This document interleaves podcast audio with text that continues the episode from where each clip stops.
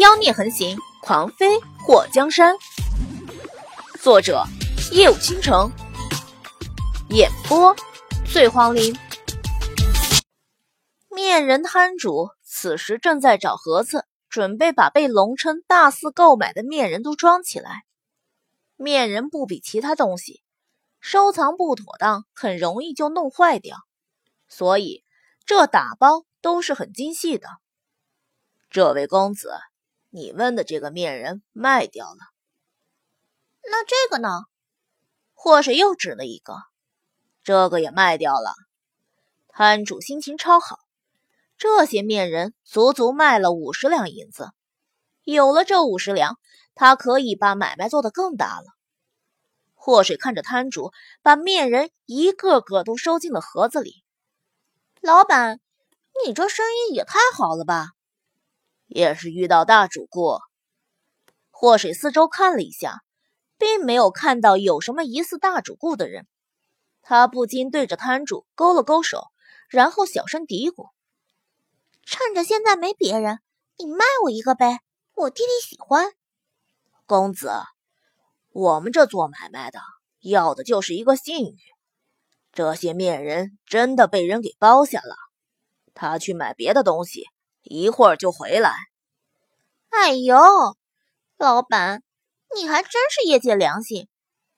大家都说无奸不商，祸水没想到这古代的买卖人更讲信用。当他看到霍东风那恋恋不舍的模样后，又有些不忍心。老板，你看我弟弟喜欢的都走不动道了，你就分一个给我们呗，我出双倍价钱，好吧？霍东风拉了拉霍水的袖子，人家才没有走不动道呢。龙琛从旁边一家兵器店走了出来，没想到在齐国兵器是可以公然出售的。他看到兵器店有非常精致的小匕首，挑了两把看上去打造精致的买了下来。在他们龙鳞国，就算是锄头、镰刀那种农具，也都是朝廷统一售卖。匕首武器类的东西，普通的商户根本就不让出售。一旦发现有人售卖，肯定是要抓起来，按谋反的罪名下大狱。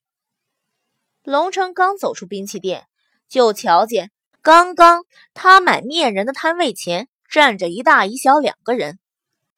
看到那熟悉的背影后，他眼尾一扬。听到祸水要买面人，他大步走了过来，老板。就分一个给他们好了。摊主一看到龙琛开口，立刻把刚刚祸水打听价钱的面人递给祸水。小公子，你运气真好，这位爷答应分你们一个。祸水接过后，递给霍东风，那就谢谢老板了。当然，还要谢谢这位爷。他转过身，对着龙琛一咧嘴，露出两排洁白的牙齿。